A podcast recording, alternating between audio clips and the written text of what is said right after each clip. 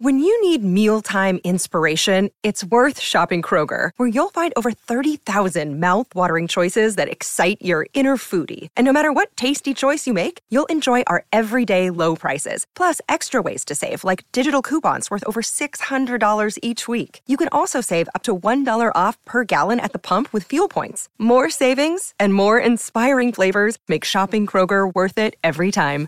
Kroger, fresh for everyone. Fuel restrictions apply. Hello, everyone. Rob Guest from Football.London here, and welcome to the latest episode of Gold and Guest Tottenham, sponsored by NordVPN. Now, there's just a bit to talk about today following Tottenham's late 2 1 win over Liverpool. Joining me as ever, Alasdair Gold. Ali, how are you? Yeah, I'm fine. I don't have to do the hosting bit at the start now. It's great. Uh, did you enjoy your year long sabbatical working your way across Spain? I did. I did. It was uh, it was good. Good to be back there. At least Spurs kept on there, getting the performances and the results. So, yeah, lots to talk about. And uh, it's not just the two of us on the podcast today. Backed by popular demand, we have the boss of Football.London, Lee Wilmot. Are you okay, Lee? Yeah, it's nice to be popular. I'm not sure that's entirely the case, but there we go. Um, I'm I'm just pleased you're back, so I don't have to press buttons anymore and do all the kind of the admin stuff around the podcast. So uh, yeah, welcome back. Thank you. right, uh, we'll get straight into the game. Uh, obviously, a number of talking points uh, in this one. Spurs running out two one winners, goals from Son Heung-min and the Joel Matip own goal uh, with about 30 seconds to go. Spurs, you know, really had to, uh, you know, go right until the end to get the points against nine man Liverpool. Uh, but thankfully they did. So, Ali, you were at Tottenham Hotspur Stadium on Saturday, Saturday evening. What did you make of that performance? Well, I just want to check have you kind of wiped all your tears now for Liverpool? I know you'll have been very upset for them with everything that went yes, on on the day. I, I will have been. Uh, yeah. At least Spurs won, though. Right result. Just about. They did. Yeah. Um, yeah. Uh, let's be honest. They rode their luck a little bit. They really should have beaten a nine men team a little bit more comfortably than they did. But hey, football and Tottenham Hotspur seem to be about these ridiculous late dramatic moments. So at least you've got that um, I kind of said in my talking points after the game, which some people disagreed with. I don't know about you guys. I actually thought it was probably one of the least impressive performances from Spurs so far under Postecoglou. And that's not to say it was bad. I think we just have such a small sample, and they've been so good so many of the performances. But I actually felt they huffed and puffed a lot and didn't use the width as well as they could have done to really stretch Liverpool and use the extra man to their advantage. And you know, you had some dribblers on the pitch as well, and Solomon, uh, Maddison, Bissouma, that all could have kind of, you know, just just pulled them apart that little bit more, and they didn't really do that. But hey, they got there in the end. That's the main thing. Um, definitely benefited from a hugely ridiculous uh, VAR moment, or almost VAR moment that never was. Um, I mean, we'll talk about that. We'll talk about the red cards. Um, but yeah, all I'd say is Spurs have had their fair share of VAR heartbreak and incidents and things that sh- never should have been. Spurs seem to be the guinea pigs in that when something goes wrong for Spurs, they change the rule after. So I don't think, you know, of any of the teams that are going to feel desperately gutted and sorry for Liverpool, it's going to be Spurs. You know, they'll point to Sissoko's armpit, they'll point to Oliver Skipp's head. You know, it's there's loads of incidents where, and it's funny actually, Skipp's head was Jota as well, wasn't it? So there's definitely you know people say that eventually things come around and you get it's all about a cycle you get your turn to benefit from var moments or mistakes and things like that i think the most ridiculous thing right now is the whole concept of maybe it being replayed or someone or someone liverpool end suggesting it might be. That would be the most ridiculous opening of a door to all kinds of chaos in the future if that were to ever happen. It would be like acknowledging now any mistake. Yeah instant replay. And I'd love to see if Liverpool did the same if it went against them. Yeah, it was uh, human error at the end of the day. I can't see why you can uh, replay it. Uh, can understand it, say, if this came like five years ago and there was no VAR at the time, and yeah, then human error. But when you've got a system in place that can clear everything up, and they've just totally got it wrong just complete mess, uh, then yeah, you're to feel extremely hard done by. And I'm sure everyone would if it was a Tottenham decision, what one went against them. Uh, what did you make of the decisions then, Lee? Shall we? What should we start with? With the red card first. Go in order. Yeah, yeah. Um, for me, the red card. Uh, I don't really understand some of the pundits' um, comment. Well, I kind of do, but they've they've played the game and they they've they've talked a lot about Gary Neville in particular, Jamie Redknapp, um, Andros Townsend to a lesser extent um, on Sky Sports at the weekend um, when I watched it back, uh, just talking about how there was no no malice, um, no intention um, to go over the top of the ball by Curtis Jones, um, and they felt it was a harsh red card. I don't, I don't, I don't get it. I don't get those that, that opinion really. yes, he was trying to win the ball. He went over the top of the ball, and he's caught Yves Bissouma on the shin in what could have broken his leg um, if his foot had been stuck firmly in the ground more than it was. Um, that's, that's, that's a red card all day long for me. Um, and I get there's nothing about intent, is there, in the law? No, you you could you could say that about any any situation. Um, mm. You you could say that about Jota on Oliver Skipp last last year. Oh, there was no intent to kick him in the head. Well, no, but he did. it's just because there's no malice in it, and just because there's no intent. Oh, he didn't go out there and mean to foul him like Roy Keane did on um, Haaland. Um, that that doesn't matter.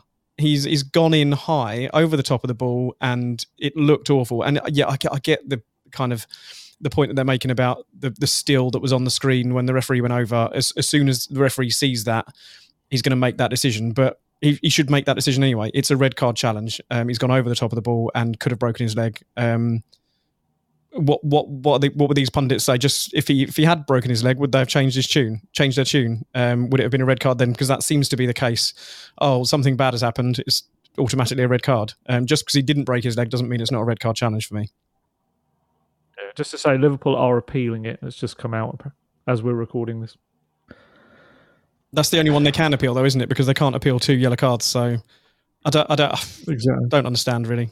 I don't, I don't understand Liverpool's statement from yesterday either, as well. That they're gonna, they're gonna do whatever they can and look into it as much as they can. Well, I don't know, I don't know what they're expecting to change, but there we go. Yeah, it's a weird one. It's a weird one. What did you think, Guster? Uh, I, I think you've got to look at it from a couple of different angles. I think look at looking at it in normal time on the telly. Obviously, I, I wasn't at the game on Saturday. I watched it back last night, and looking at it normal time, perhaps not a red card. But then when it slowed right down, and it depends on the angles. If you look at the angle from, I think what's behind Bissouma, then yeah, he goes over the ball and gets him. Obviously, with standing foot, it doesn't look good. Uh, but Curtis Jones himself, you can tell by his reaction, he didn't even think it was a foul, like let alone a, a yellow card. All footballers do that, don't they? That's just the, the go-to. Yeah, but knew- I mean, he had it, he had his head on his hands at that point when ref was bringing out the yellow card. I think he was hmm. shocked, and a number of his Liverpool teammates were shocked. Uh, but, but straight after he put the challenge in, straight after he put the challenge in, he held his hands up and he knew he knew he'd done something wrong um, when it was there. And he, it, he, checked on Bissouma. He did check on Bissouma, yeah. Yeah.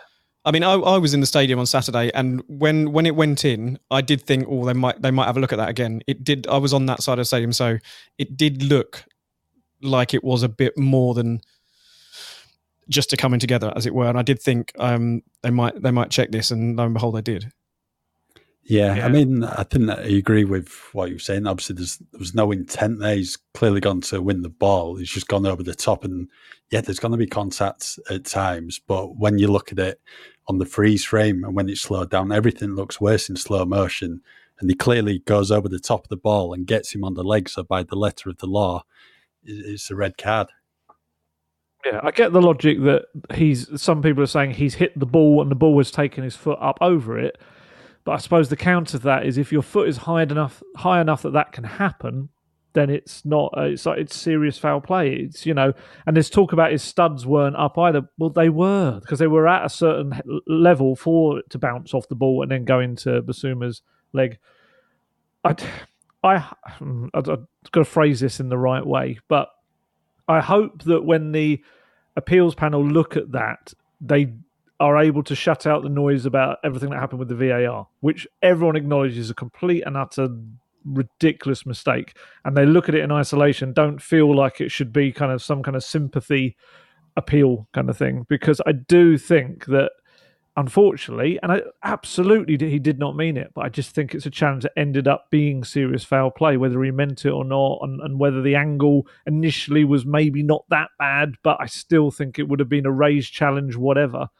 Um, it's yeah, and also, actually, we'll talk about it in the next one, but it, it did. It, it was a key moment, obviously, in the game. I actually felt before then that Spurs hadn't been that bad with 11 men. I actually think they probably played better with 11 men on the pitch against 11 than they did when Liverpool went down to 10. Because um, Liverpool, I thought, I've got to give a lot of credit to Liverpool. I actually thought they were really good um, on Saturday. I thought they played so well with not only 10, but also nine men. Um, and yeah, Spurs had big struggles. But for the red card, I, I, I just think it is. Can I, I just bring up as well? The um, yeah, there's a lot of Spurs fans on social media bringing up, um, obviously because everyone feels like the world's been against Liverpool um, in this game. Um, a lot of Spurs fans are bringing up the fact that Liverpool scored their goal from a tackle um, by Udogie that got Udogie a yellow card, where Udogie actually won the ball first, um, and then from the free kick, Liverpool go and score the equaliser. Obviously, I I think I'm, I'm I'm against the Spurs fans in, in that regard because I think that is a free kick on Liverpool as well. Yes, Udogie does get a slight touch on the top of the ball, but he he goes through the back of um, Cody Gakpo once he's kicked the ball as well, and I think that's a free kick as well. It's a perfectly fine tackle, absolutely fine tackle. Takes the ball, and yeah, his his other leg then takes gap. I don't think uh, in this day and age you can go through the back of a player after you've got the ball. I, I, I just think that's that's where we are. Did with... he? I thought it was through the side. Was it? Or did he go through him? I thought he went from the side like a normal tackle. No, I'm pretty sure he goes. Same kind of tackle yeah. he did on Salah. Uh, well, I'm going to differ. Yeah, d- disagree with you on that one. Um, yeah, I, I, I didn't think that was. Uh, I thought I got that one wrong, and, and even watching the replays, I didn't change my mind on that. And yeah, but like you said, it then created this scenario where it wasn't direct from the free kick, but it was soon after, and it meant that Van Dijk was up there in the penalty box to head it across to Gakpo. So um, yeah, it is. It all swings and roundabouts. Honestly, all these things happen to you, and they do weirdly even themselves out, despite the fact that every club thinks the world's against them. Yeah. Shall we move on to obviously the big VAR call, which was Luis Diaz's offside goal? I think we're probably all in agreement. Should have stood. Yeah. That's horrendous. That's absolutely it is horrendous. And looking at the reasoning and, then the, the oh, just just the kind of the, some of the stories about how it happened and just switching off and and there's this acknowledgement now that there was a little moment in time when it seemed that they could maybe go back and look and they didn't take that opportunity because they'd realised I don't know. It's all one of those that's going to come out in the wash when they fully investigate it all. Um, but yeah, it it was ridiculous. I, I the only thing I would say, and I absolutely have fully behind Liverpool on this, Klopp, everything they said, I think about it was absolutely fine. It, it was it was ridiculous. What I would say is there's this kind of idea that it would have changed the game completely, and I don't entirely buy into that. Um, you, it's like the butterfly effect. You don't know how this one incident. They were down to ten men. You know, it, it, Spurs would have still been in the ascendancy. Uh, they still would have gone on. If anything, maybe Spurs being a goal behind, maybe would have redoubled their efforts. Maybe they would have attacked it in a different way. Maybe Postecoglou would have changed the tactics slightly. It's one of those where, yeah, I mean, Liverpool sat kind of back anyway and hit on the counter. I don't think their game plan would have changed by being 1 0 up, really, at that point. Um, yeah, I, I, don't think it would have hugely, but we'll never know. That That's the thing. Um, we won't know which way it would have affected it. But I'd imagine if it happened before the Curtis Jones sending off, then maybe you could make a case for it. But I think it happened afterwards. Yeah, ten men against eleven. Although, although it was an absolute difficult match in the end, I don't think it would have affected things that much as it's been made out it would have. Yeah, I just can't understand why they couldn't have just gone back. Literally, like one or two seconds later, VAR getting contact with the referee. It's like, what are you doing here? That's a goal. It's just a bit bizarre why they couldn't do that. And I mean, there'd probably be an absolute hell on in the stadium if obviously the played on, stopped, and then awarded the Liverpool goal. But you want the right outcome at the end of the day, and it's just crazy that the fact that they have got it wrong, and then they've allowed play to go on, and they've not stopped it. Maybe that's something that is going to change in the not too distant future because there cannot be a repeat of this situation again. Because I fully expect Liverpool probably will be in, you know, the title mix come the end of the season. If they finish level on points with, say, Man City at the top, everyone's going to point to this game against Spurs, and you know Liverpool could have won the league. I agree with what you're saying, Ali, in the fact that yeah, if the goal stood, there's no guarantee the game would have played out like it was, and you know Gakpo would have scored on the stroke of half time. Spurs could have still gone and won this game 2 2 1, 3 1. You just don't know, but there's just huge, huge question marks over, you know, what's going to come next, really, because this could have, you know, big implications on the title race potentially at end of the season. Maybe you know the top four. Spurs. I was just going to say everyone's going to be talking about it when Spurs win the title by one point, which they should. It. Ah. Oh. It's guaranteed to happen. Oh. Spurs will win league. Liverpool will be a point behind, or Spurs will win it on goal difference now. Oh, that would Liverpool. be awful. I don't know how we would live with that. I think what you what you said there though, Guesty, about um, the changing changing the rules and they've got they've got to do something. i I find it ludicrous that just because the ball they've, they've restarted play, they can't take it back for yeah. a decision that is clearly wrong. Um, you, you you obviously would have seen in the stadium as well, Ali, that the the um, the checking disallowed goal offside on the big screens was up for a long time, wasn't it? Um, yeah. And I had my children saying to me, are they still checking this? And I said, well, no, they can't because the game's playing on now. They can't be checking it. Um, but there must be something going on. Yeah, well, that, that's that's the, the thing. They didn't need the lines, did they? Because they could see it was clearly onside.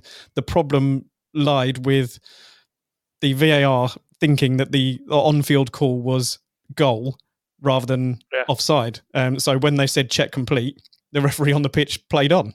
Um, that's that's where the big mistake is, and everyone expected VAR to kind of change everything um, and make things better in football. And it's, there's always going to be a human error involved in it. But the one thing we did expect it to, to make right was offsides. And it's just catastrophic, really, that that's gone wrong. Whatever happened to the automatic offside thing? Did the Premier League clubs vote against that? Because there was there was supposed to be a suggestion that that was being put up for a, a possibility, and it was literally a, bit like Hawkeye kind of thing. It would just uh, didn't they use a semi-automated one at the World Cup yeah, as did. well? Yeah, I, I, don't understand why why they voted against that. Maybe I missed something back in the. Um, I'm pretty sure someone told me that. I did see an interesting thing earlier. I'm pretty sure it was an ex-Liverpool player, no doubt, uh, as a pundit, suggested that Spurs should have allowed Liverpool to walk in a goal afterwards. It's like no one knew; they didn't know at the time, kind of thing. It's just so. sometimes when it's one of these bigger clubs, there's just such an outcry about it. It's just incredible. I would love to know if if this had happened to Spurs, would this have been such a big deal? Do you think? Probably not. Uh, it'd still be a major, major talking point, but maybe not the outcry that it has been. But like I said, it's just something you can't have. It just can't be repeated again. Hopefully, this is like the only time we see this happen because it's just so so wrong. Yeah. Did Wolves? Wolves had a mistake. Was it Man U opening game, wasn't it? Oh, Wolves so, should have so, had the penalty, shouldn't they? Is that the one yeah, you're yeah. referring to when Onana's just gone for the ball and clearly, you know, wiped out the hmm. striker? And but that's so. That's what I'm if, saying. That those those ones are they're still based on a human decision. It's yeah, the, the, the, technology can't sort it, but the offside is is all technology. Essentially, where are you at with technology? Me, both. Well, either of you. I'd start with Guesty. No, no. Now I've got to start with you because you started. On. I've got. Well, what do you think? I've do got nothing it against it as long as it's as long as it's used in the right way. Um, this this element of human error um, in offside sh- should not ever happen. Um, and this this will be the point point point zero zero zero one percent of the time that something like this will happen, um, purely because you get the lines out, the lines are drawn, it's either offside or it's not offside, and that's that. The the handball issues, the penalty issues, the red card issues, they're the ones that still come down to someone else's opinion. I don't I don't necessarily like that um, in that way because you're you've got a referee on the pitch who makes his decision based on what he's seen, and then it goes to someone looking at 500 replays and then making their decision, which might be different to the referee's decision. And then you get to certain situations like with Liverpool getting Mac Allister's red card earlier in the season rescinded because another person suddenly thinks it's not a red card. It's like, where, where does it end? Where, where do you, what's the point in VAR for those decisions if someone a week later is going to look at the video and go, oh, do you know what? That wasn't a red card. When someone looked at a video and said it was a red card. Don't understand. It's Kaley Cuoco for Priceline. Ready to go to your happy place for a happy price? Well, why didn't you say so? Just download the Priceline app right now and save up to 60% on hotels. So, whether it's Cousin Kevin's Kazoo concert in Kansas City, go Kevin, or Becky's Bachelorette Bash in Bermuda, you never have to miss a trip ever again. So, download the Priceline app today. Your savings are waiting. Go to your happy place for a happy price. Go to your happy price, Priceline. Right, you Guesty. Uh, happy for it to be used, but if it's used in the right way and the correct decisions uh, come about, as you alluded to a couple of minutes, like that Wolves Man U game when Wolves should have had the penalty. It's like you've got the technology there. It's, everyone in the world can see that's a penalty. So why is it not being given? So I've I've no problem with it. It's just got to be used correctly. Uh, if it wasn't in place, like I was saying at the start of the show, like five years ago when Diaz was flagged offside, fair enough, human error. You know, everyone makes mistakes. It happens. It's one of these things. But when you've got the technology in place, you have to come to the right outcome. But we've seen so many times throughout the past few seasons that when it has gone to VR, there's still the wrong decisions being made. Yeah. The thing that I don't like is when, I mean, I, don't know whether this was definitely the case or not on Saturday, but I don't like it when, let's say, uh, and a, the linesman raises a flag just purely so it goes to VAR. It feels like just like oh, I'm going to put my flag up just so we can have a proper check on this. Um, and because let's be honest, think Klopp said it. You know, to be fair, you you're expecting that linesman to see that that's onside. You know, in an actual in a game without any kind of the the crutch to lean on of VAR, a linesman should be seeing that that's onside because it was well onside as well. It's not even marginal. Um, and he should, and and that's my thing with with technology. It's, it's almost become this thing to rely on, and I absolutely buy into what Postecoglou said as well. Is that there's now been put this ridiculously high bar on technology and VAR that it has to be faultless. Whereas, like you guys have said, you know, it, it is about it's still about human error, and there's still some subjective uh, aspects to it as well, especially with the handball with Romero last week. You know, at the, the Emirates, and yeah, it's. I think it's helped in some ways. I was always liked goal line technology. Again, came in presumably after Pedro Mendes's uh, Old Trafford moment. Um, so I've had no issue with that. I would like to see the offside become an automatic thing. If there's a way that they can get that, then I don't understand why that should even be something that's reviewed. It should just be straight to referee's watch. Bang, it's it's offside. That's it. We move on. And then yeah, once in a blue moon, you might have a mistake. I mean, even the the goal line technology went wrong once, didn't it? Who was that? Was was it Sheffield United or someone? It was, it was. Uh, Villa, yeah. Sheffield United, wasn't it? I think that was yeah. during the restart, project restart. Yeah. Yeah. As long as people understand. Down, yeah. I'm sure there was a huge deal made about that, and everything got, you know, just everyone in the world were up in arms about it. Well, I think they were going down anyway, given the results. But I mean, that one maybe didn't have that much of an impact, but it was still the wrong decision. Wow. So I can remember Might have the, sent them on a downward spiral, you know. Yeah, so I can remember at the time. I think someone put on social media, ref had a Garmin watch on instead of the actual one for uh, the goal line technology. Uh, but yeah. Other watches are available. um, yeah, it was uh, that. That's my thing with it. The more you can remove the human aspect, it's probably the better. If you're going to go down a technology route, go down that route. When it's just something you know that's just going to aid you in looking at stuff and having that little bit longer to look at it, then you've got to accept that that's exactly what it is. And it is going to have errors and it's going to have issues. And we can't have a massive hissy fit every time it goes wrong um, and blame everyone in the world and want everything changed. My goodness, if we did that with Spurs decisions that had gone against Spurs in the past, oh god, know, in a Champions League final, no less. My goodness, um, yeah. Everyone Yeah, talks I- I- about the I- fact that it takes too long, doesn't it? That that we're, we're all kept waiting for VAR decisions to and Yeah. the lines to be drawn and stuff. And that was the one thing on Saturday. It was over so quickly um, that it was clear that there's some kind of breakdown in communication somewhere because we know that linesmen put their flags up late. They're told to put them up late so that they, they, they let the game flow. Um, and the linesman's flag went up so late. The Liverpool fans didn't spot it for ages. They were cheering and um, celebrating the goal for a long time after the linesman's flag went up. So clearly, it wasn't made clear to the VAR that it had been made. It had been called as an offside decision. Um, and then when Go on. no, it's fine. I was just going to say when it when it's um, when when he said check complete. Obviously, that's given the referee the indication to play on.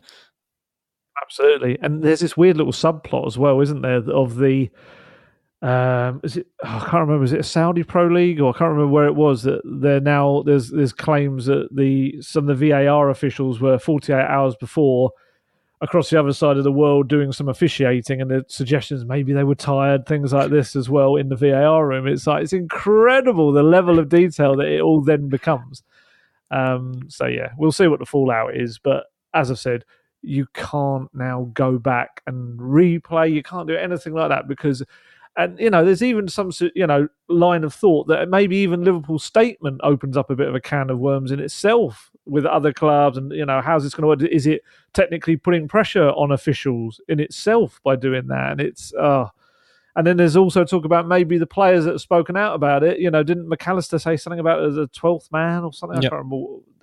Was that the one where Romero went cry in your room or something? something like that. Classic Romero. Um, but there is there's talk about them now all getting charged for that as well. So can you imagine the out uproar that is going to be if they don't get the game replayed? Players get charged, um, probably not suspended. You imagine fined. I actually felt Klopp, who normally goes in like a you know bull in a china shop, uh, china shop, he, he actually came out and was actually quite measured on it. And there was one quote he said that I thought was really good, and actually it goes back to first re- red card. He said that we play the game in real time, but judge it in slow motion. And I thought that was a really interesting comment. Um, he was, yeah, he was really level-headed. I think we were all sitting in the press conference like, yes, here he comes. I was- he going to come out with? I was so He was so disappointed. I want. I was looking Yeah. forward to getting home and looking at the Jurgen Klopp meltdown, and then there wasn't one. I was very disappointed. No, he was very good. Very th- thought it through. Acknowledged that it was a human error as well. He actually was like, people make mistakes, but obviously, uh, yeah, as a club, I think they've they've now become absolutely outraged by it. But uh, look, that they've got reason to, I think, with the decision itself. But there's only so far you can take that outrage and, and just have to accept it was a mistake. Yeah. Uh, one other major talking point in the game was Diogo Jota's red card, two bookable offences. Then looking back on the first booking, very harsh. I think there's extremely minimal contact with Destiny Udogie there. I think But there is contact. I don't think he don't mean it though, does he? He's running back and Destiny's studs. Does it matter? You know, What does intent his mean? knee. We've just said that. Uh, that's that's not a booking for me, but he should have been. Can I ask you a quick He sh- question, just wait, just just, wait, just wait, just wait. He should have been bring it up booked himself. uh, about 10, 15 minutes beforehand for a foul on Bissouma. So my question is only a very quick one. So if Udogie is running across um, Jota in the Liverpool box and Jota catches uh, or or his studs catch Jota's knee and Udogie goes down in the box, is that a penalty because or not a penalty because Jota didn't mean to bring him down? Well, if he's given the free kick for this one, then it is a penalty, isn't it? Well, it might be a free kick, but for me, that one wasn't a booking. There's a there's a higher bar now, isn't there, for penalties? You, there, there has to be real. Well, supposedly, um, there has to be a, a, a decent amount of contact for to make a player go to go uh, to make a player go down for it to be a penalty. Although um, Son Heung Min did give away a penalty against Brentford on the opening day, which um, was very minimal contact and um, wasn't a penalty in my book. Replay the game. yes, Um, the, the only thing I'd say about it as well is there's got to have been enough force to make him clip his own heels. I don't think you just do that. I- I- I- Do you do that deliberately? Can anyone actually manage to trip themselves up by hitting their own heels in that moment? it's not like he hit the ground and tripped or anything like that. It was clearly the little knock of his studs pushed his foot forward into the other foot. Um, what I would say with that, anyone that might be going outraged at that, Jota did a challenge not long before that should have had a yellow anyway. I think it was on Bissouma. Um, and there's a suggestion. Uh, I don't know whether they've released the referee's report or not yet, but it was a suggestion that actually the yellow card was for an accumulation anyway, um, rather than just that incident. And, and, in which case, I mean, let's be honest, he was daft 90 seconds or so later for doing that stupid challenge. Um, and what's mad though, as well, and this is unfortunately where we're at of the game, is we've now seen Destiny Udogie getting just disgusting racist abuse on social media and you know even just abuse there's so much abuse on there about diving you dive blah blah blah and then you can see it it's horrible it's one of those moments i really wished i hadn't just kind of gone through the comments under an instagram post and so much racist stuff in there as well it's just like people's just I don't know whether they use it as a vessel just to say the things that they want to say anyway, or they just genuinely their brain switches off. But it's just disgusting either way.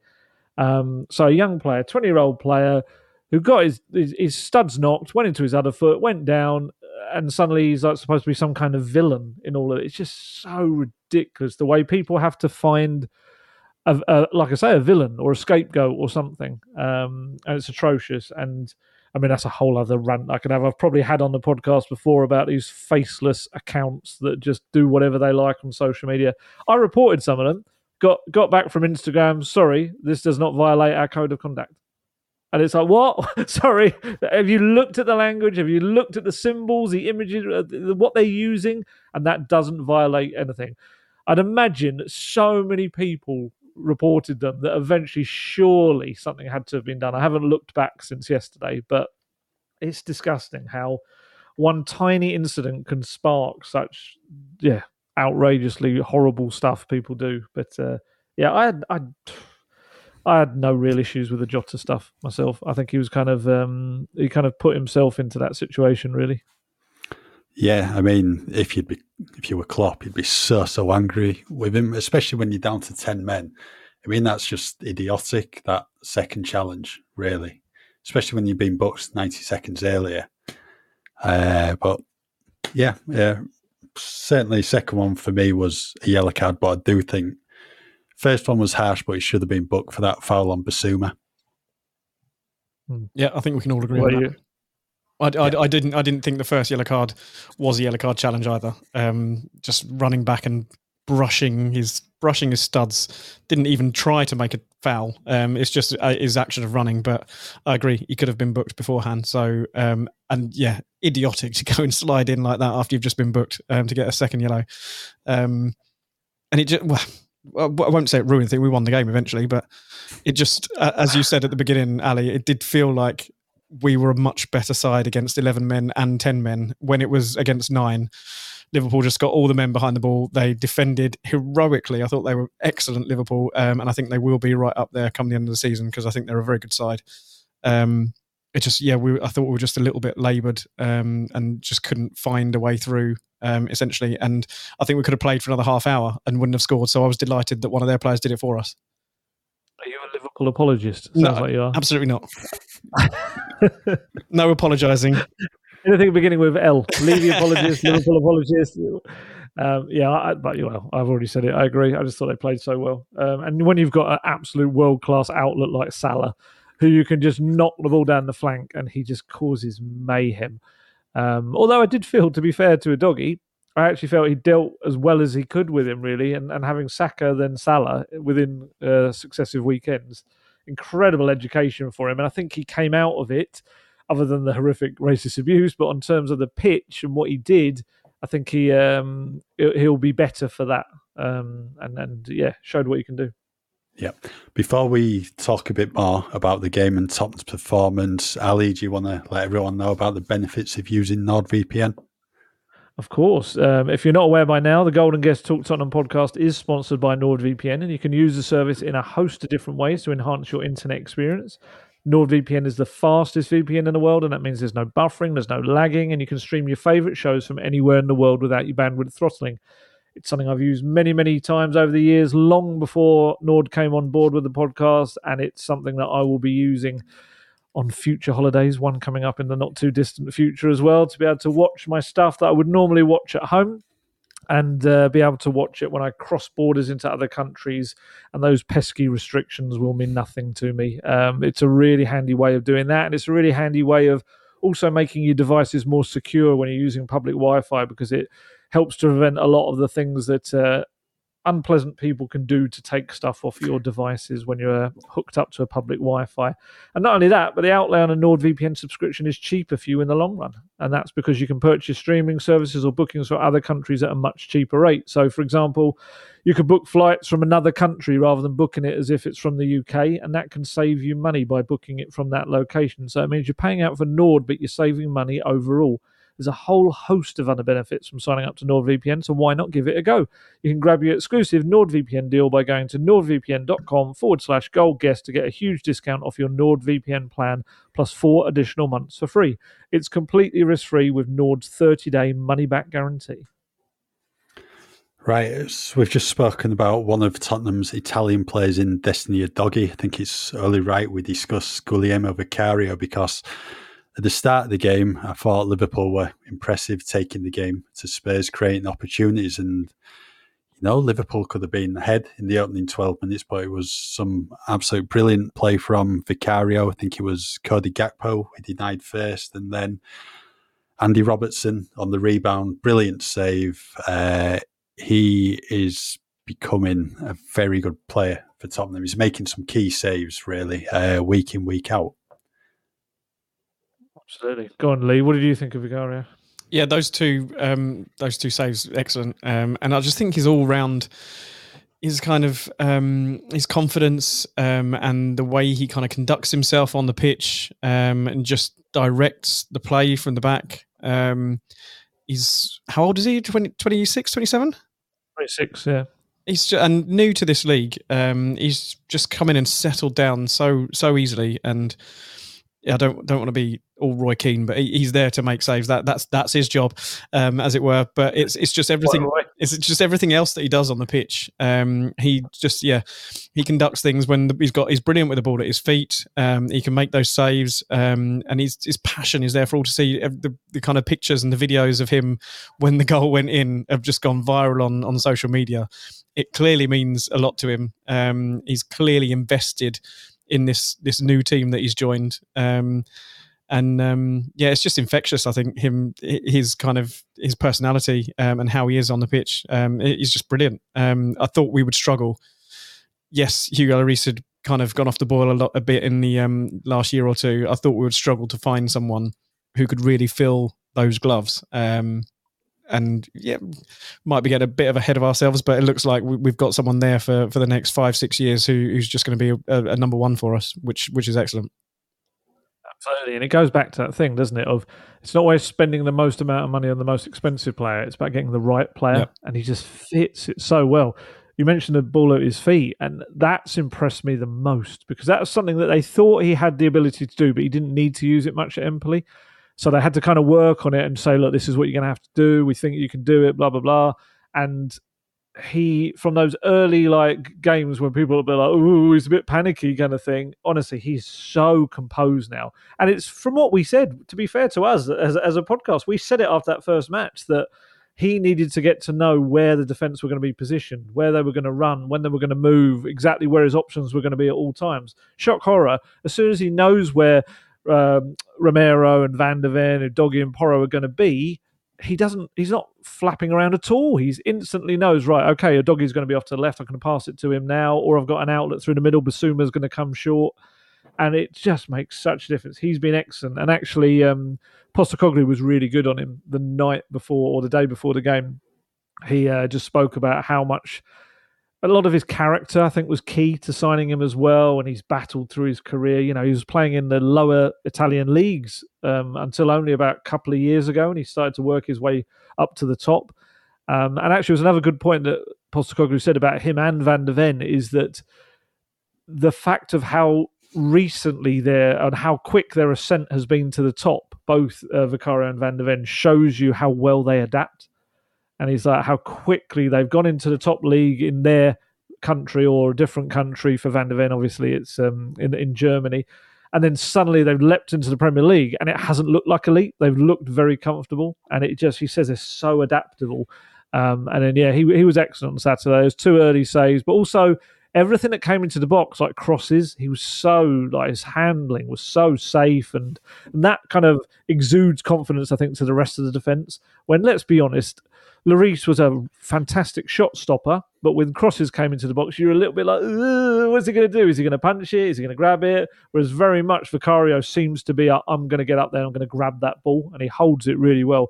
And I loved his celebration. I saw a great video um, from the perfect angle, looking at his celebration for mine. Have either of you seen the movie Platoon? I don't know why I'm asking Guesty, but years ago. No, no. Yeah. Well, there's there's a key moment. I won't spoil it, but there's a key moment where one of the characters. Uh, Guesty's not going to watch it. Up in the air. no, he's not going to watch it. It's true. But anyone listening, if they haven't seen it, it's a brilliant film. Uh, Charlie Sheen, Tom Berenger, Willem Dafoe. Uh, I think it's Oliver Stone directed as well flings his arms up in the air like this um, in a kind of a I can't explain why he does that, but yeah, it was so like that, that Vicario moment. It's a real kind of iconic moment as well. It's a shame that everything else that came after the game kind of overshadowed just another huge late moment for Spurs. And Vicario sprinted down the pitch at the end of Sheffield United. Obviously, this time he decided I probably won't do that again.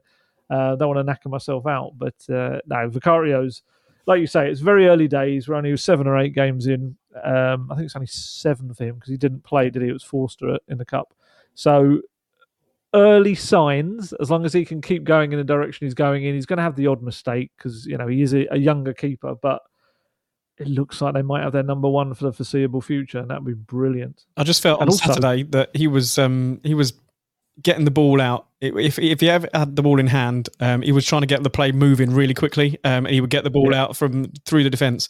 It was just when it then got from defence to the forward line where it kind of slowed down a little bit. Um, I don't know what you guys felt about that. It, as, as I said earlier, I, I didn't feel like Spurs were going to score um, in that second half just because of the, the men Liverpool had behind the ball and how slow it had got when we when we got in sight of their box essentially. So everything up until that point I thought was good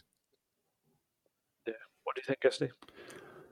Uh, yeah, I think for me overall, Spurs didn't deserve to win. Just watching it back yesterday, I thought a point was probably the fair result. Uh, I thought Liverpool were fantastic on the day. I thought they started really, really well, and it's it's a shame they weren't at you know full complement. Didn't have eleven players on the pitch because that's what you want to see in it. You want to see Tottenham go toe to toe with one of the best in the Premier League and see how they do. Uh, but they found the way to win, and that's what good teams do. Uh, I agree with you, Lee. Think probably could have gone gone on for another 20, 30 minutes, probably wouldn't have scored. I think the issue was when they had the ball in the final third, I should have been playing it out wide more, stretching them, because I mean, it was just jam packed in the middle. Uh, Liverpool had got what three centre backs on the pitch, Alexander Arnold and Robertson uh, on, and I know when you look at it and go, oh, it's eleven men against nine, you should be winning easy. It's so so hard because they're just you know gonna be compact, sit back, just frustrate the life out of you, and make it incredibly hard to score, and that's exactly what they did, and got to give Liverpool credit because even though they had nine men on the pitch, it still looked dangerous when they went oh, forward, oh, and a lot of teams wouldn't have uh, been like that. So don't forget those Alisson saves, though. Those two saves were brilliant. But I mean that they came before Jota's uh, red red card, didn't they? True. That was start of the second half with you know the brilliant save from Maddison tipping it around the post, and then mm. Sonny going uh, close as well with a, a, good volley from the edge of the box. I think when Liverpool went down to nine men. I don't think Spurs created that many, you know, gilt edged chances, really. There were a couple of half chances for Richarlison on the header. Uh, for me, I think a point would have been the fair result, but at least Tottenham found the way uh, to uh, win the game in the end. Absolutely. Absolutely. Um, so I was put off by the uh, Lee's got some lighting issues. The lights have gone off because I'm not making enough movement. I don't think. I think they're on sensors. You didn't put money in the meter. That's what there it is. Go. Oh, there you go. oh, lit up again. It means nothing for people listening on the podcast, but uh, yeah, no, it's, it's, the way it ended. Um, was just ridiculous. And uh, just to be an own goal from a defence that had done so well throughout the game, it was what a finish as well. That, that's yeah, it was a brilliant finish. Yeah, I mean, off his shin to be fair, but yeah, I mean, a, a lot of credit to Porro as well. I thought Porro had a fantastic game. What did you make of him? Yeah, uh, yeah, he's. I think he's he's been brilliant all season, really, hasn't he? Um, he's just come into his own. Um, and yeah, just when you want, I I would argue that we did get the ball out wide um, a fair amount in the game um, when we were playing against nine. It's just Liverpool quite happy to let us have it out there because they packed the box and it was essentially only Richarlison in there. So it's like, well, if you want to get crosses into the box, we'll deal with them. You can have the ball out wide, and we'll, we'll deal with what you put in the box. Um, it was the fact we couldn't pick the lock kind of in and around the box. It's so many times James Maddison before he went off he was just looking for those little pockets of space so we could get a shot off uh, on the edge of the box, and just Liverpool wouldn't let him have that yard of space. Apart from that one time where he got the left foot um, that Alisson tipped around the post, obviously. But yeah, when when you want someone, you, that's what we didn't do enough. What Porro did in that last minute of injury time is what we didn't do enough. Fizz the ball across the box and make it difficult to defend. Um, it felt like when we were getting the ball wide and getting them in, Kulusevski would try and drift one into the back post. And it's like, well, it's Richarlison up against Van Dijk and Matip. It's probably going to end up being headed away. Um, you want those ones, the quick ones across the box um, that are going to make a defence panic, and that's exactly what Porro did, and it's exactly what Matip did: panic and fire it into his own net. Yeah, I do want to. It's kind of interesting what you say there about Kulusevski as well, because if you look at the first goal, absolutely Maddison terrific ball. Richarlison gets out wide, plays it into Sonny. It's exactly kind of what they needed to do, and perhaps Kulusevski with this more predictable, let's be honest, kind of need to cut inside. I think he was always cutting inside into the busy area. And don't get me wrong, he had some fantastic runs at different points from deep where he went past about three or four players. But I just felt that in that moment, it needed him to keep going wide and drawing Liverpool players out to then put it into the box. Whereas instead, he was cutting inside into just a mass of legs and bodies, and it, it wasn't really working so well. I do think that's a game where they missed Brennan Johnson, the pace to be able to go down the outside. And I think they also really missed even Perisic, just come on and put in a terrific delivery. I actually felt Maddison, while he played a lovely pass for the um, first goal and he did a second one where Richarlison was just offside when he crossed it to Sonny. I actually felt Maddison's set pieces weren't very good. That's probably the first time I've, I've watched his corners and free kicks and thought, ugh that's you know you're way better than that and i think that's where spurs struggled to hurt them as well but to be fair to Maddison, he and Sonny came into the game essentially walking wounded. You know, they really patched them up to get them out there, and they only trained a couple of times. Even Sonny, when he came off, looked like he was getting treatment on his thigh. I asked Postecoglou after about him, and he just kind of referred to the state he was in when he came into the game as well. It kind of really could do with giving them, I think, at least two or three days off to just try and recover. It's one of those where you just you'd love them to have the international break off. I mean, Maddison might not play too many minutes, so they might get that. But with Sonny being the captain of South Korea, he's going to be just absolutely used for every minute they can get out of him because he's such a wonderful player. Um, but back to Porro. Porro was excellent. I'm so impressed with the way he's adapted to being a more natural right back. I think it's just been amazing. I would actually go as far to say that the defensive side of his game has, has increased exponentially, and I think a lot of that Postecoglou was saying is down to um, what's his name, uh, Matt Wells. Wells. Wells. Matty Wells, yeah. Um, Matty Wells has been working with the defence and he's been doing a lot of work, particularly with Porro. And uh, yeah, it's it's really showing. Because what I would say, and I've been thinking this for a while now, I genuinely think behind Maddison, Porro's the best passer in the team, uh, other than Maddison, maybe the second best passer in the entire squad.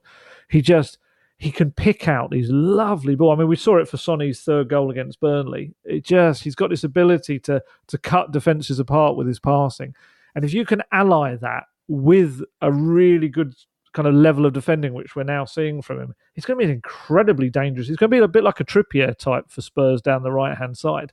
It's going to be such a weapon going forward. And I do feel for Emerson. At least he's getting loads of time to spend with his newborn son, but because he's just absolutely nowhere near Porro right now. He's been that good.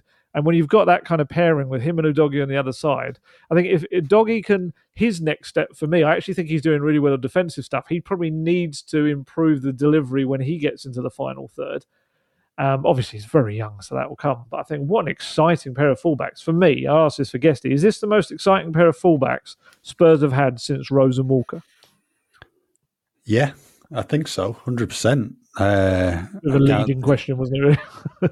I can't think of many more who've, uh, you know, could challenge them. Really, no, I think both good age, you know, you can play them for the next decade or so if they're going to stay at Spurs and maintain the form. Uh, just on Porro, I thought defensively, very good. Uh, that drag back on Andy Robertson. he likes those, doesn't he? Incredible. Uh, that just shows he's, you know, oozing in confidence uh, at the moment and having an impact as well in the final third. I think Ange Postecoglou's got two very good fullbacks on his hands who, you know, can have an impact at both ends of the pitch. So I, I can't think of anyone else really in terms of Spurs' fullbacks after Walker and Rose. I mean, who who've they had?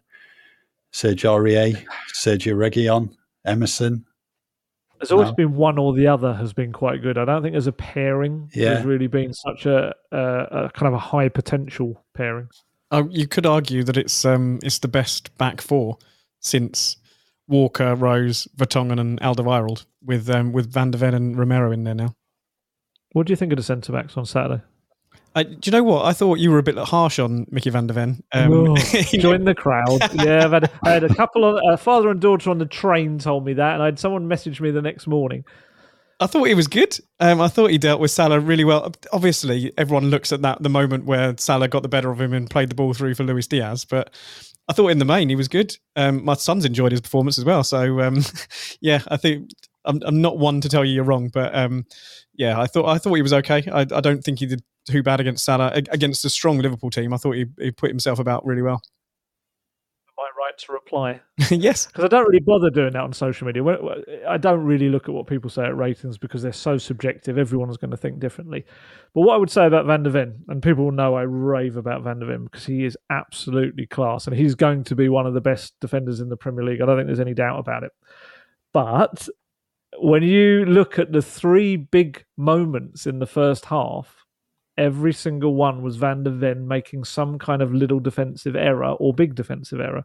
So you had um, what do you have? The first one was he was turned really easily by Salah. I mean, Salah's class, don't get me wrong, but he made Van der Ven look very sluggish in that moment, and the ball kind of bounced off him as well. He was very easy to get uh, hold of him, uh, get past him. Then Gakpo goal. Van der Ven is a mile off him. Nowhere near him. He's not tight enough. But, and then the third one. Can I can I just say, Van yeah, Dijk is in acres of space at the back. If there's one thing where Pedro Porro should have been, we've just yeah. about Pedro Porro. That you cannot let Van, Van Dijk have that much space to head the ball back across the, the, the box. Yeah, that's why I gave him a nine, not a ten. um, and Romero as well. Romero absolutely made a mess of trying to cut, cut that header out in the middle as well. Uh, but yeah, Van der Ven wasn't close enough. And then Diaz had a really good chance uh, right at the end of the half when he slid in and put it past the post. Who did he get in behind? Van der Ven. So while I absolutely appreciate that he had a few highlight moments, and there were moments when he raced back, used his pace, did really well, and did a lot of the things that we kind of now expecting from him, despite him being so young. If you make, for me, three big chances that could have led to three goals, one of them did lead to a goal. I'm sorry, I'm not going to mark you particularly highly in my ratings because as a defender, you're supposed to stop those moments happening. So, yeah, he'll be fine. I've given him eights and nines pretty much in every other player rating. So, uh, one lower mark is not going to hurt him too much. And actually, I looked at his stats. I wonder if I've still got them here because um, his stats were actually because I looked at when when I had a couple of messages from mates and people I know the next morning, I was a bit like, was I that wrong? So I looked at WhoScored, and WhoScored had him as the lowest rated player on the Spurs uh, starting eleven by a distance. He was like way way lower than everyone else. So immediately I was like, ha ha! But then I also looked at the stats. Um, oh, Alasdair Gold is never wrong. Just uh, for all the listeners. Oh no, Alasdair Gold is Alasdair Gold is is wrong a fair old bit. Do you do the WhoScored ratings as well then? Yeah, I do. Yeah, yeah, yeah, yeah. I, I, get a joint byline um, for them as well. Oh, it's really annoying. I had them somewhere here, but ultimately, um, he his, his in terms of tackles, interceptions, and clearances, he, he hardly had any. It was one of those where you look back and you think, oh, yeah, but he did great. He did this. He made this great moment. But actually, every other defender on the pitch did so, so, so much more um, in terms of interception. It's really annoying that I haven't got. I know what's happened. I'm going to suddenly go, I found them when someone else is talking about something else. But yeah, like Romero had like five or six in some of the categories, and um, yeah, he had uh, he had zero in pretty much all of them, apart from two tackles. I think it was. Ah, I'm not going to find them. There's no point looking. Um, but yeah, Van der Ven, he'll have brilliant games. He'll have much better ones. But for me, that wasn't one of his greatest.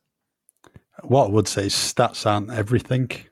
And no, this is true. What I would also say is that fair chance where Diaz slid in, that ball from Salah was outstanding. So maybe it's one of these, it's the quality of the ball, maybe on that one. And the movement, which well, should the, be tracked. Maybe, maybe. Uh, but no, I thought it was a really good pass. In terms of passing, then what we need to say think we mentioned it briefly. James Maddison's pass for the first yeah. goal, incredible. I think Richarlison also deserves some praise for the run because if he doesn't make that run, which was a really good one, then the pass doesn't happen. But as good as that pass was for the first goal, I thought his pass for Son's disallowed goal in the second half was better. Outside of the right foot, not as much space to squeeze it between the defenders. Definitely, uh, yeah. Pass, outstanding pass that one was. It was. I found my stats. I found my stats. No one cares anymore. um, yeah, yeah, no, yeah, they probably don't. But I'm going to say them anyway. Um, so Van der Ven had two tackles, no interceptions, one clearance. So remember that because Porro had six tackles, one interception, five clearances. Romero, three tackles, three interceptions, and one clearance. Udogie, two tackles, two interceptions, and three clearances. So yeah, no interceptions. I mean, to be fair, if we're going to say, like I guess you said that stats aren't everything, there may have been moments when he just marched through and took a ball, and it wasn't even interception because he got there so quickly. It looked like it was just him there anyway. But yeah, I would argue so, as well yeah. under under under Ange ball. Do we want our centre centre backs making clearances? No, we want them passing the ball out. So true, very true. I don't know how, it's quite how you quantify a clearance. Is it you know is it something like clearing it something into a box? Is it like a headed clearance from a corner and things like so that? So you don't even know what the stats are. See, useless. oh, I'm gonna have to go away and research the stats now. Right, uh, we'll move on now uh, from the game. Big game this weekend away at Luton, who will go into the game in confident mood following their first Premier League win of the season at Goodison Park. Uh, less said about that, the better it's going to be a really tough game this at Kenilworth Road. I know Spurs are going great guns in the Premier League at the moment, but you know, tight, compact ground. Luton, I think they're playing either tomorrow or Wednesday at home to Burnley. So if they can get another win, confidence is going to be up. It's it's going to be a tricky game. It is. Did you go to the Everton game? Yeah, I was scouting uh, Luton, obviously ahead of this weekend. So yeah. was the only thing you could take from the game, wasn't it? A scouting report. Really? Yes, it was. Yeah, like I said, less said about that, the better. But did I mean only because it's quite interesting to know? I mean, how did I haven't seen much of them? How did they look? Kind of. Uh, they're good from set pieces. Uh, that's yeah. obviously where they scored both of their goals, and Carlton Morris is a handful up front, uses his weight really well. So it's going to be a bit of a battle for Romero and Van der Ven, but as well as they've been playing at the moment, you know, you'd be confident on them, you know, coming out on top against him. But I think it will certainly uh, be a battle, the fight until the end. And I mean, they're going to have to if they want to stay in the Premier League. So, you know, if Spurs win in the lunchtime kickoff, then they go top of the Premier League for the time being. But with Arsenal playing Man City on Sunday, if the result goes Spurs' way, Tottenham could go uh, into the second international break of the season, top of the Premier League. Yeah, I was just looking at the defence. They've conceded the same amount as Everton. I don't know if that's a good thing or a bad thing. It's certainly not among the worst in the Premier League. They've uh, conceded 12, haven't they? And you've got, ah, God, I didn't realise Wolves have conceded more than that. They got a tonk. Did they get a tonking from someone, Wolves?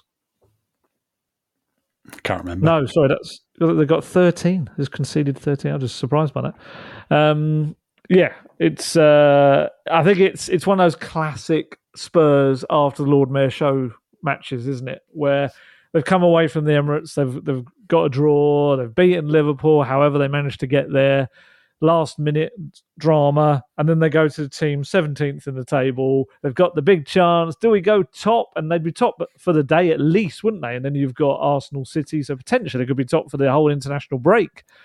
And I think we normally know what comes next. Um, but maybe the Postecoglou era is different. Um, maybe maybe we'll see a different version of Tottenham Hotspur. But I'm looking forward to going there as long as they accept my accreditation, or our accreditation. I don't know if we have yet, but it's going to be a very different kind of old school stadium, Kenilworth Road. Have any of you either been there? Nope, nope, never. I just want to see that end with the houses and all that. It looks just so so brilliant. Although they're changing it, aren't they? It's all going to be uh, altered.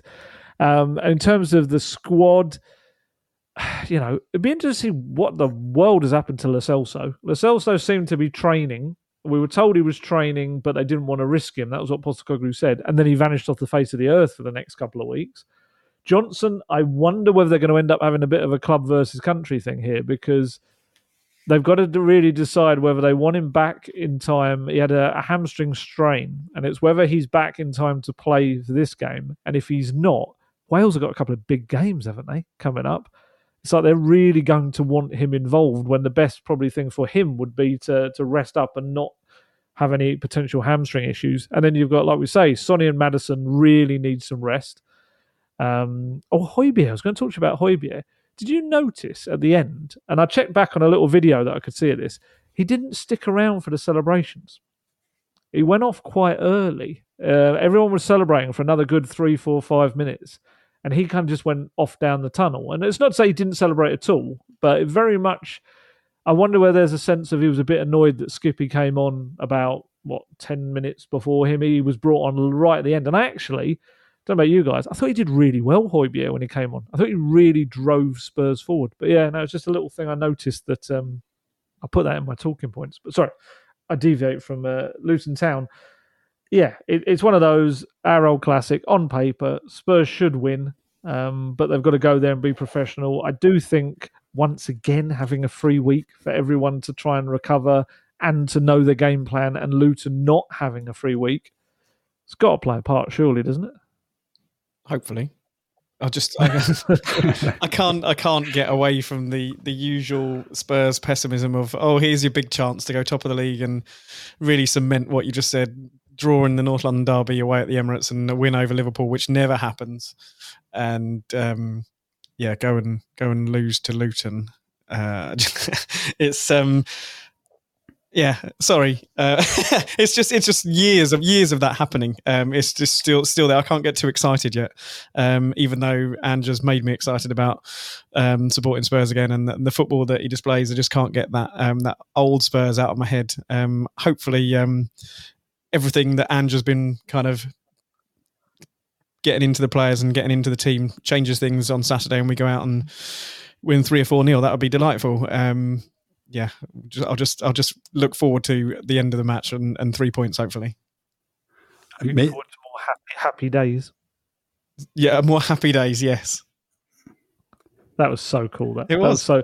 You do you guys watch Happy Days when you were younger, or is it just me, the old boy? I did watch a little bit of it. Yeah, a bit young oh. for Happy Days. Oh, look at you! What rubbish, bit young for it. Oh, it was it was a brilliant show. That was so cool. I, am intrigued to see what he says about that this week, Postecoglou. I think he'll be more excited about the Fonz talking to him in a video than he was Robbie Williams doing a, a song version of his name. As I, I would be. be. as well. yeah, exactly. To be honest, I don't really like that song, Angel. I don't really like Robbie Williams' my... music. Well, cool, great. He's not. He's not a Robbie Williams apologist. Wow. Um, yeah, I, and I found that weird. They played it after the game, and it was like, but you're playing the proper version, so people are having to try to sing the different lyrics over that. Could they not just get like a karaoke version of it and just shove out the instrumental or something? I thought that was a bit like, eh. I am liking the um, is it Freed from Desire, whatever it is that they all go mad at the final whistle. There was a brilliant moment sat in the press box where I looked up and just the whole South Stand was bouncing up and down to that song, and the players. Bissouma always does that thing, doesn't he? And all the players are doing it. Honestly, it was an amazing sight. Um, yeah, but I'm not. I'm not a massive uh, Robbie Williams Angels fan. Right, just to get back to the Luton I knew game. you were going to bring us back. Obviously, I mentioned there's the possibility Spurs going into the international break, top of the Premier League. A lot at the moment, some people are saying, you know, can Spurs contest for the title? If they do go into, into the international break top, you know, a lot more is going to be said about this. So, can they? I mean, this is the question everyone wants answering at the moment. Go on, Go on, Ali. Lee, you can answer it. Uh, no. Uh, not not, not not based off what I saw on Saturday. Um, I think we all agree that it wasn't Spurs' best performance on Saturday, but found a way to win. But then you can make that argument that good teams find a way to win. Um, so yeah, I, d- I don't I don't think we're ready. Um, lo- love to be um, love to be wrong, obviously, um, but I don't think the squad is ready yet. I- I suppose it depends a little bit on where we are come December and what Ange wants to do in the transfer window. Um, he has been known to go and shake things up in January transfer windows um, where he's been before. So I suppose a lot could depend on that. Um, we've got three favourable games coming up in October: Luton, um, Fulham, and Palace. So it could look very rosy come the end of the month. But I, I just don't think we've got the squad depth um, and the capability to challenge right at the very top all the way through the season. I don't know what you think, Ali. they need? I was going to say, do they need the squad depth this season? Uh, well, you're one or two injuries away, the same degree. To the same degree, I mean. Yeah, Bissouma's one yellow card away from a uh, from a suspension, um, as we've we've written about today. An injury to Maddison. Um, Bentancur's not back yet. Um, if Vicario suddenly picks up an injury, we've spoken about the back four being brilliant. If one of them goes, it's just one one injury here or there, and I just think that squad depth is tested a little bit. I'm loath to agree with Gary Neville, but but um, he does make a good point about the, the kind of the, the subs bench and the, depth we got. Yeah, I think personally, although Postecoglou says there's no schedule, there's no schedule to be ahead of or behind. I think in terms of kind of where we're at uh, as journalists and the fans as well, I think Spurs will be ahead of that this season. I think mainly because of not only because of the brilliant work Postecoglou and his coaches have done with the players, but also I think the circumstances. I think these three weeks, these no midweek matches, and the fact that it does give more recovery time and it does put less pressure on the players, and it does also give him more times each week to drill the Postecoglou way in. If anything, out of any of his clubs, he's probably got the most time to work with players. Maybe he's ever had. I don't don't know. I'll have to ask him about that. Um, and I do think, yes, the squad depth needs to be addressed in January. But I think if you can get to January um, and get to that point in a good position without having, you know, had a, I think Ma- Maddison's probably the key one for me. I think everyone else, there's probably just about a player you can bring in there. With Madison, there's no real alternative. Lo Celso can come in, but he's a different kind of player. Maybe Kulusevski could play there, but I wouldn't say Kulusevski's a playing the lovely through ball kind of midfielder. Um, maybe play Porro there. Maybe that's maybe he's gonna he could he could play in that role. Um, I just think they're going to be a little bit ahead of where we expected them to be. I kind of was tipping them for a fifth place finish. I've just got a feeling that they're going to be one of those teams like previous years. There's always one team that doesn't have, or two teams that don't have European football or cup football to distract them, and they really focus on the league and do very well. And I think Spurs, you know, maybe if they can maintain this momentum, could maybe be a top three outfit by the end of the season. Yeah, I think for me, I think you'll have a better idea come the end of December, start of January. Uh, you know, going great guns at the moment. As you said, Lee got some favourable fixtures coming up, and winning becomes a habit when you're in a good run. And the fact is, they're going to have Rodrigo Bentancur coming back in November, which is going to be a big, big boost. Uh, I think for me, looking at the fixtures, November and December is going to be a key period because you got Chelsea at home, Villa at home, and then the first week of December, I think it's Man City away, and there's Newcastle at home as well. So, you know, if you can come through those games unscathed, then you know, maybe I, I think they can potentially challenge for the top three. Think if you wanted to compete for the title, you need to beat your big rivals at home. They beat Man U and Liverpool, got a point at Arsenal. But again, I think it's probably going to come down to if, you know, Sonny gets an injury or Maddison or Romero, then you're going to be tested a bit. Uh, but they definitely need to add a couple of fresh faces to the squad in January to give them a boost. But if they're in a good position at the turn of the year, confidence is high, no midweek games, maybe. Uh, I mean, Man City, I think they're beatable, aren't they? lost at Wolves this weekend. So City aren't going to win it year after year. There's going to be one year where they do slip up. We'll have to wait and see, but I think you'll have a better idea come end of December, start of January. I think that's fair. Liverpool are going to be strong, like Lee yeah, said. Liverpool yeah. are going to have a terrific season, and Arsenal. I haven't decided which way they're going to go yet. I don't know. There's kind of signs there they could have another very good season, but there's also signs that they could wobble a little bit as well. Obviously, you know, Spurs and them the only two unbeaten teams at the moment. I'm also intrigued to see who goes out the door in January. I think that's going to be quite important as well. Where is Hugo Lloris? Has anyone seen Hugo? He's somewhere around the club. It's very strange. Right, we'll leave that there for today's latest episode of Gold and Guest Talk Tottenham. So, as ever, thank you for listening in and just keep with us at football.london for all your latest Tottenham news. To grab our huge discount off your NordVPN plan, go to nordvpn.com forward slash gold guest. You can receive it an extra four months for free, and there's no risk with Nord's 30 day money back guarantee. You can find the link in the episode description box.